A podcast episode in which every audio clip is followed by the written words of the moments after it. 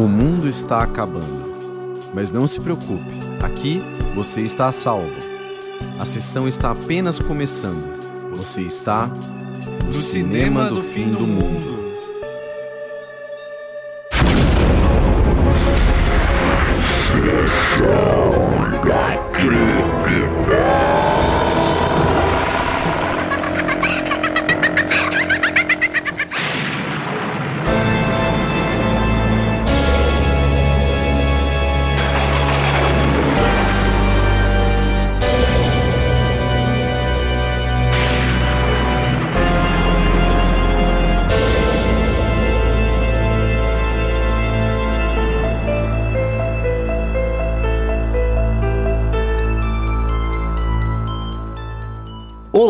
Eu sou o David. Sejam bem-vindos a mais uma sessão da Cripta, programa regular sobre filmes de terror aqui do Cinema do Fim do Mundo. E hoje eu fiz uma seleção de filmes em algumas plataformas de streamings para comentar aqui com vocês, para indicar, dando início à comemoração do mês do Halloween, onde, como vocês podem imaginar, no final do mês teremos um especial só sobre filmes de terror. Será o terceiro desde que nosso podcast começou, o que para mim é inacreditável. E dando o pontapé inicial nessa celebração, eu que gosto muito de filme de terror, selecionei três filmes em três plataformas diferentes que eu assino aqui e vou falar um pouco deles aqui ao mesmo tempo que avalio por cima o catálogo de filmes de terror que essas plataformas possuem. Começando pelo MUBI. Muita gente assina o MUBI por conta do zelo que eles possuem com os filmes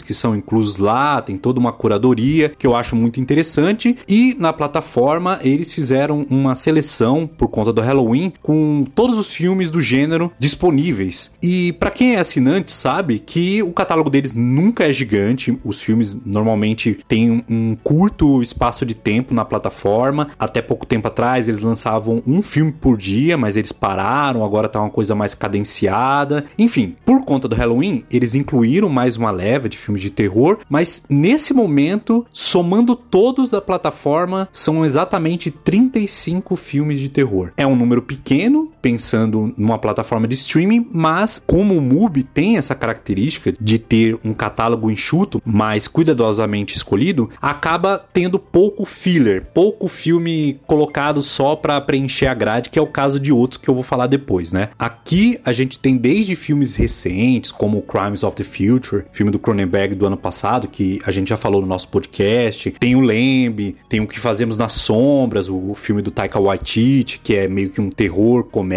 assim como alguns filmes antigos que eu mesmo nunca ouvi falar, como O Espelho da Bruxa, de 62, do Chano Urueta, O Esqueleto da Senhorita Morales, do Rogério Gonzalez. Então tem filme para todo gosto. E eu escolhi alguns aqui que eu recomendo. O primeiro sendo uma recomendação especial especial pro Rob que compartilha a apresentação do podcast comigo. Desde, acredito, o nosso primeiro programa, eu sempre digo a ele: assiste Corrente do Mal, Rob. Assiste lá o Corrente do Mal, It Follows, assiste, assiste. E ele nunca assistiu. Então, eu faço mais uma vez um apelo aqui: Rob, assiste Corrente do Mal. E você aí que tá ouvindo, se nunca assistiu, dê uma chance. Esse filme, inclusive, pode ser que esteja disponível em outras plataformas, porque eu já vi ele em pelo menos umas duas, três em momentos diferentes. O filme tem um mote muito peculiar, ele acompanha uma jovem que recebe uma maldição através de uma relação sexual que ela tem, que faz com que algo vá atrás dela. Não importa para onde ela fuja, esse algo irá tomando a forma de qualquer pessoa atrás dela, devagar, e a única forma de parar, ou melhor, de adiar a sua própria morte é passando essa maldição adiante. Quanto mais distante essa maldição estiver de você, mais tempo de vida você terá. Então é basicamente esse o mote. Eu sei que é estranho, não parece ser tão legal, mas na minha opinião é um dos melhores filmes de terror da última década. Você com certeza já ouviu falar e se não assistiu, não perca essa oportunidade. Está disponível na MUBI e eu não tenho mais a Amazon, mas dá uma olhada lá que pode ser que esse filme também esteja. Seguindo adiante, o outro filme que eu escolhi é um que eu não vejo desde quando eu vi pela única vez no cinema em 2009. Um dos filmes mais polêmicos do Lavon Trier que muita gente conhece, mas não assistiu, Anticristo, filme com a Charlotte Gainsbourg e com William Dafoe, que narra a história de um casal que tá passando ali por um luto após a morte trágica do seu filho num acidente bizarro lá no início do filme. É um filme muito pesado, é um filme que toca em temas muito complicados, tem cenas muito fortes,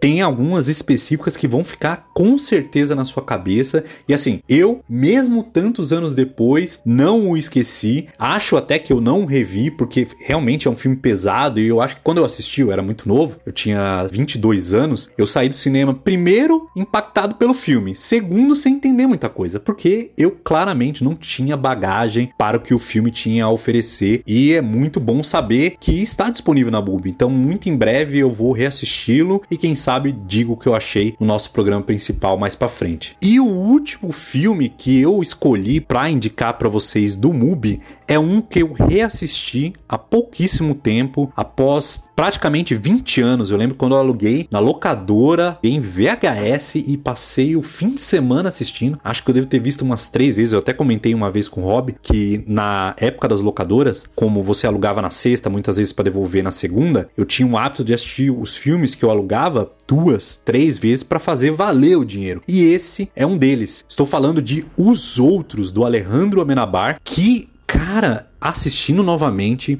eu fiquei definitivamente surpreso o quanto que o filme ainda continua muito bom. Eu sabia do plot twist do final, eu lembrava de muitas cenas específicas, mas ainda assim eu fiquei surpreso agora com a maturidade que eu tenho hoje do quão bem filmado ele é, do quão bom é o roteiro, do quão a ambientação é muito bem construída. Se você nunca assistiu, ele acompanha uma família ali no final da Segunda Guerra morando numa casa super luxuosa, numa região interiorana acredito, da Inglaterra, e o pai da família foi combater na guerra e não retornou até o momento em que a gente acompanha ali. É a mãe e dois filhos. A mãe é interpretada pela Nicole Kidman e ela tem um monte de comportamentos estranhos de como conviver na casa. Por exemplo, toda porta deve ficar fechada e quando você adentra um cômodo, você sempre tem que fechar a porta atrás de você antes de abrir uma próxima. Então tem várias coisas estranhas ali. Ela diz que a filha dela não pode ser exposta à luz e aos poucos sons começam a ser ouvidos na casa. As crianças, vez ou outra, veem pessoas pessoas que aparentemente não deveriam estar na casa, e aí chega uma nova leva de empregados, e esses empregados também começam a notar coisas estranhas. Enfim, é um filme meio gótico, meio de história de fantasma, com um plot twist muito bom, e eu fiquei surpreso que eu nunca vi nenhum outro filme do Alejandro Amenabar. Ele, por exemplo, dirigiu um filme muito famoso que eu sempre ouço falar no meio de filmes meio cult de terror, chamado Teses ou Morte ao Vivo de 1996. Ele dirigiu em 2004 2004, O Mar Adentro, filme que muita gente na época falou,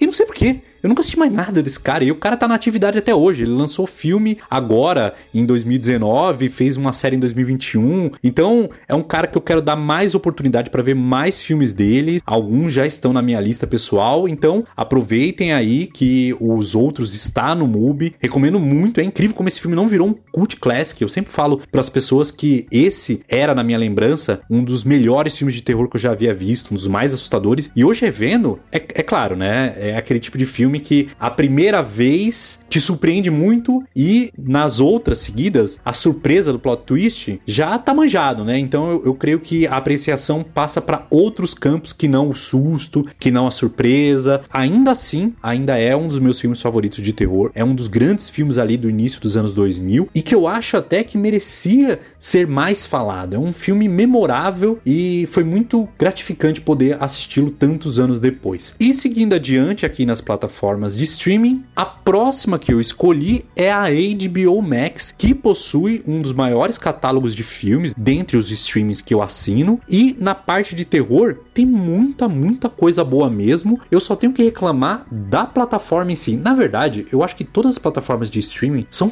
péssimas de busca. Eu acredito que no computador é um pouquinho melhor para você encontrar os filmes do gênero. Eu lembro que na Amazon, mesmo no computador, no celular, tem filme que é terrível de achar. O lado bom é que pelo menos na HBO Max eu não tive nenhum problema com, por exemplo, legendas, que era coisa que na Amazon eu já vi inúmeras vezes do filme, tá com a legenda errada, ou não ter legenda, ou de você colocar o nome na busca e não recuperar, mesmo o filme estando no catálogo, enfim. No caso da HBO Max, o problema para mim é que quando você vai na aba de filmes e vai na aba de terror suspense, que é junta, tem um monte de filme que claramente não é suspense e nem é terror mas tá lá. Então, assim, você meio que tem que navegar nesse catálogo dessa forma, porém, muita coisa antiga está lá, muita coisa interessante. Por exemplo, eles têm todos os filmes de A Hora do Pesadelo, então é uma ótima pedida aí para quem quer conhecer a franquia. Tem A Morte do Demônio primeirão, clássico, tem o remake de 2013, tem o novo, tem a Órfã, tem filme antigo, meu Guilty Pleasure, por exemplo, Anaconda, que eu adoro, mas também tem outros filmes mais recentes, como a trilogia de Annabelle. Enfim, se você assiste a plataforma, principalmente acessando pelo computador, você vai ter acesso a uma gama muito grande de filmes que com certeza vão te ocupar por meses aí. E dentre esses filmes, eu escolhi três aqui que eu gosto bastante, três que vocês podem assistir aí dependendo do humor de vocês, o que vocês estão afim de assistir no fim de semana. O primeiro é um filme que é dirigido pelo David Sandberg, que também escreveu e dirigiu o curta, que eu vou deixar na descrição desse programa, um curta que está disponível no YouTube, chamado Lights Out, ou, como veio aqui pro Brasil, o longa-metragem Quando as Luzes Se Apagam. Se você aí alguma vez se deparou com um curta onde tinha uma mulher no quarto, que ela ia andando pela casa e conforme ela apagava a luz de um determinado cômodo, ela via uma silhueta e ela ligava e não tinha nada. Ela ligava novamente e a silhueta estava mais próximo. Vocês lembram disso? Vocês já viram isso? Então, isso é um curta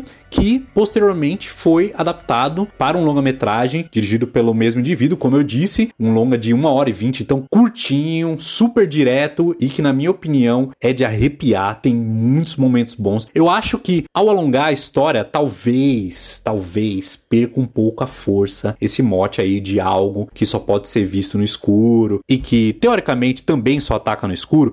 É legal, mas perde um pouco da força quando você estende muito. Então, eu acho que ao fazer um filme de uma hora e vinte, você tá tentando não forçar muito esse mote. E eu acho que não é à toa que esse filme não tem sequência. Até hoje eu nunca ouvi falar de nenhuma notícia de uma continuação. Talvez por conta do próprio criador estar envolvido, ele acabou protegendo a obra de continuações indesejadas. E eu acho que é para melhor. Se você nunca assistiu, tem aí uma horinha e meia, um dia à noite, quer assistir um filme de terror, recomendo bastante. Assim como o próximo da minha lista, que é A Autópsia ou The Autopsy of Jane Doe, um filme de 2016 dirigido pelo André Ovredal, ou espero que seja assim que se pronuncia o sobrenome dele, ele é norueguês, tem aquele O com uma barra, tá ligado? Que eu não faço ideia de como se pronuncia, mas enfim, ele dirigiu esse filme em 2016, acredito que tenha sido o primeiro filme dele nos Estados Unidos. Antes, ele havia dirigido aquele Caçador de Troll, vocês lembram desse filme? Que é um filme de 2010 que foi bem falado ali na época. Aqui ele faz um, um filme mais sóbrio. O filme acompanha um pai e um filho, ambos médicos, e eles possuem uma casa que é meio que um necrotério. Então eles fazem autópsias lá, é o trampo deles. E eles recebem o corpo de uma mulher não identificada, eles começam a fazer o procedimento e aos poucos eles começam a perceber que tem algo estranho no corpo, coisas estranhas começam a acontecer no ambiente, na casa, e logo tudo descamba pro terror louco. É um filme assim que eu fiquei realmente surpreso. Filme também curto, uma hora e 26. É o tipo de filme que hoje em dia é até mais raro, porque também não tem continuação, mesmo sendo um ótimo filme. Vocês percebem que a gente até fala lá no programa principal. Hoje não há nenhum filme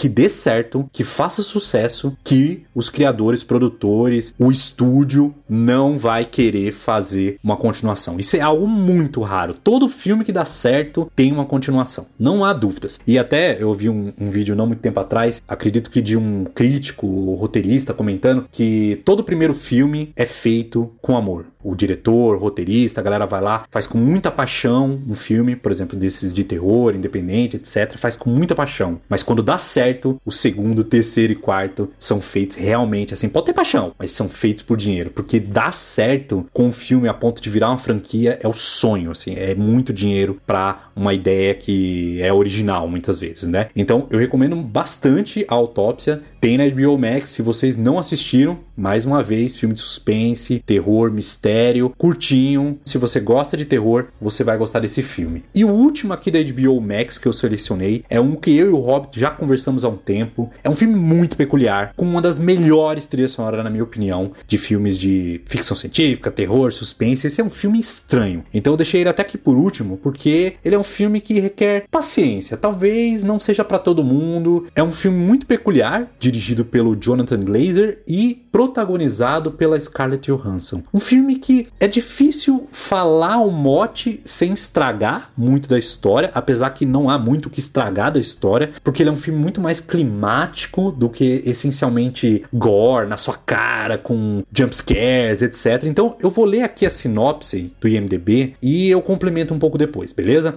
A sinopse diz o seguinte: uma jovem misteriosa seduz homens solitários à noite na Escócia. No entanto, os eventos a levam a iniciar um processo de autodescoberta. Acho que isso traduz muito bem o clima do filme. Agora, por que, que ela caça esses homens solitários à noite? Quem ela é? O que ela é? O que é esse processo de autodescoberta? Não vou estragar para vocês. Confiem em mim, confiem. Se vocês gostam de filme estranho, um filme com um clima assim, no mínimo peculiar, que vocês vão acabar, mesmo não gostando muito. Eu gostei muito, o Rob também gostou muito, mas mesmo você não gostando muito, você no mínimo vai acabar pensando: não é que eu vi um filme interessante? Um filme singular? Peculiar? Então, fica aí a dica. Sob a pele, Under the Skin, vocês vocês, no mínimo, vão agradecer por ter visto um filme estranho, mesmo não gostando. Beleza? Seguindo adiante, a última plataforma de streaming aqui que eu não poderia deixar de fora é a Netflix, que possivelmente é hoje a plataforma mais assinada no Brasil. Muitos de vocês, se não todos aí que estão ouvindo, assinam a plataforma ou pegam a senha do amiguinho, apesar que hoje em dia aquele negócio do IP ficou meio que um saco, né, para dividir a assinatura, né? Eu mesmo divido com o nosso querido Elder aqui do nosso podcast que faz as artes aí, participa de vários programas e com meu irmão e não sai barato, não sai barato. Eu adoraria poder cancelar, mas eu acredito que por força do hábito é difícil. É difícil se ver livre da Netflix, não é mesmo? Mas enfim, aproveitei que ia fazer essa seleção dos filmes para dar uma olhada como estava hoje o acervo de filmes de terror deles e devo dizer que sim, eles possuem muita coisa interessante, muito filme legal, muito filme novo, muito filme da própria plataforma, mas no geral, eu acho que é uma das plataformas mais carentes de bons filmes de terror. Eu percebo que exatamente por eles focarem muito em coisa nova e coisa da própria plataforma, eles acabam deixando de lado filmes um pouco mais antigos. E nem tô falando coisa clássica lá da década de 60, 70, mas coisa da década de 90 mesmo, coisa do início dos anos 2000. Tirando uma ou outra coisa, sei lá, atividade paranormal, os filmes do Flanagan, que tem vários na plataforma, é muito pobre o acervo. Então quando você começa a explorar esse catálogo de terror, principalmente quando você acessa pelo computador e vai lá na parte de filmes, filtra por sugestões para você,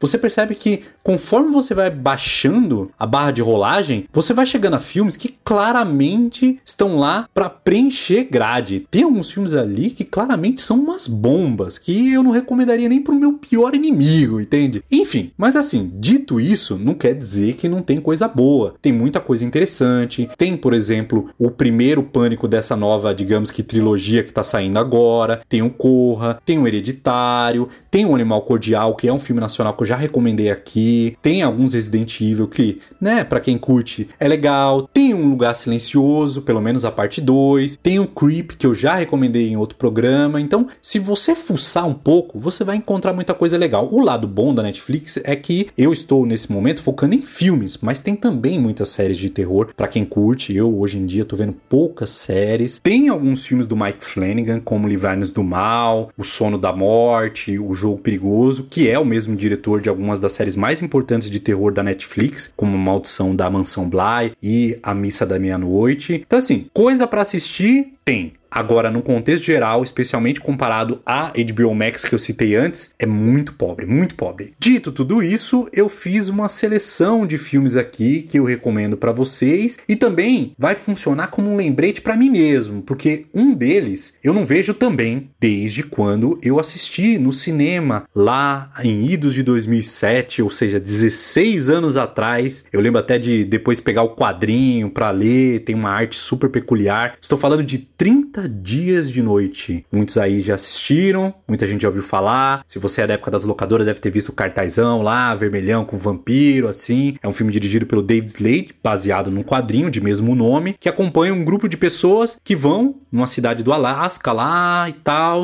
E nessa localidade, em uma época do ano, há um período de cerca de 30 dias onde não bate sol. E eles estão lá quando eles são atacados por um grupo de vampiros sedentos e, claro, não há escapatória, porque não há para onde fugir e não há tão cedo a possibilidade de ser salvo pela luz do sol. A gente acompanha esse grupo de pessoas tentando sobreviver da maneira que podem ali. O filme é protagonizado pelo Josh Hartnett, que até recentemente eu tava falando com a Thaís, que Prova Final, filme dele, de 1998, era um dos meus filmes favoritos na pivetagem. É um filme de invasão de ET com Elijah Wood também. Porra, um filme que eu não vejo a hora de poder reassistir. E foi uma surpresa ver que 30 Dias de Noite está no catálogo da Netflix. Eu também não vejo a hora de poder reassistir. Espero não me decepcionar. Vai saber o quanto do gosto do David de 20 anos bate com o meu de agora, né? Então, assim que eu assistir, eu comento em um dos nossos programas o que, eu achei.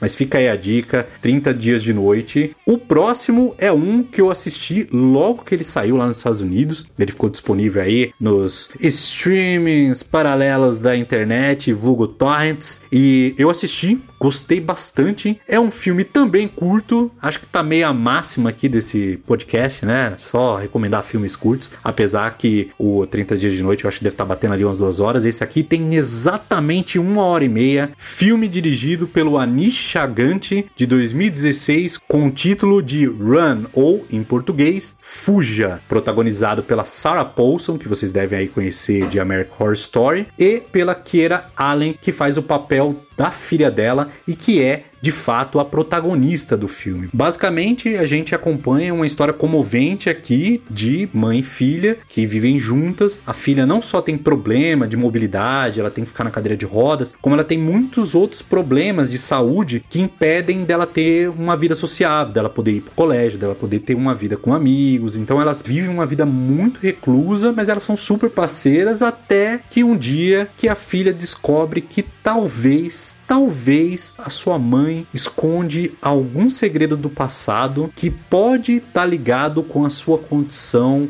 física atual. Recomendo bastante, não vou entrar em detalhes, é um baita thriller, é um suspense muito efetivo, é o tipo de filme que eu venho batendo na tecla há muito tempo, que é essencial, que é aquele filme que tem uma história simples, um desenvolvimento também simples, um começo, um meio e um fim satisfatório. É a mesma coisa de Ninguém Vai Te Salvar, filme recente de ET, que muita gente tá comentando aí, que aliás recomendo muito, tá na Star Plus. Esse filme, mesma coisa. Filme de ET, tem uma personagem cativante como protagonista, o ET vem e você acompanha ela tentando sobreviver e você torce por ela até o final. É isso. Filme efetivo, final interessante, engraçado, peculiar. No caso do Fuja, o final é gratificante.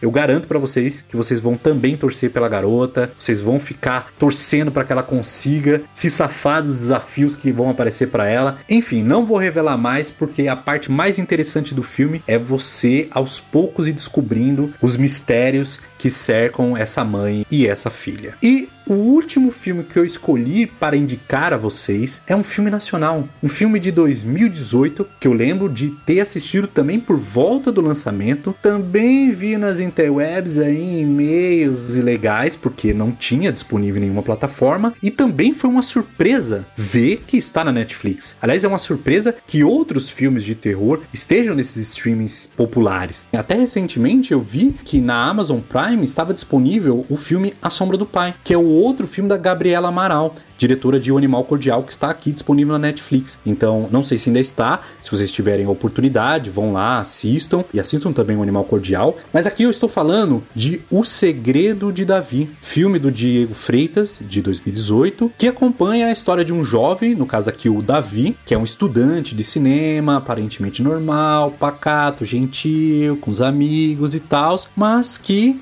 aos poucos começa a se revelar algo um, um, tanto mais sombrio, com os desejos peculiares. Eu não vou entrar muito em detalhes, é mais um daqueles filmes que quanto menos você souber, melhor. É um filme meio que de suspense, mas também essencialmente é de fato um terror e um terror surpreendente. É um filme que eu não sei se na época teve uma boa divulgação, uma boa distribuição nos cinemas. Eu, pelo menos, não lembro de ver esse filme em cartaz, mas assim que eu tive a oportunidade de assistir, eu fiquei muito surpreso já recomendei para muita gente e é muito legal que está disponível aqui na Netflix, que se tem algo que a gente pode elogiar é exatamente essa coisa de fornecer um espaço para que esses filmes nacionais e de gênero possam ser assistidos por mais pessoas, afinal de contas, como eu falei antes, é possivelmente a plataforma de streaming com maior número de assinantes no Brasil. Enfim, vocês já assistiram a esses filmes que eu recomendei? Quais vocês já viram? Quais vocês gostaram? Quais vocês não gostam? Se vocês assistirem alguns por conta de eu ter recomendado aqui, depois deixem lá no Instagram,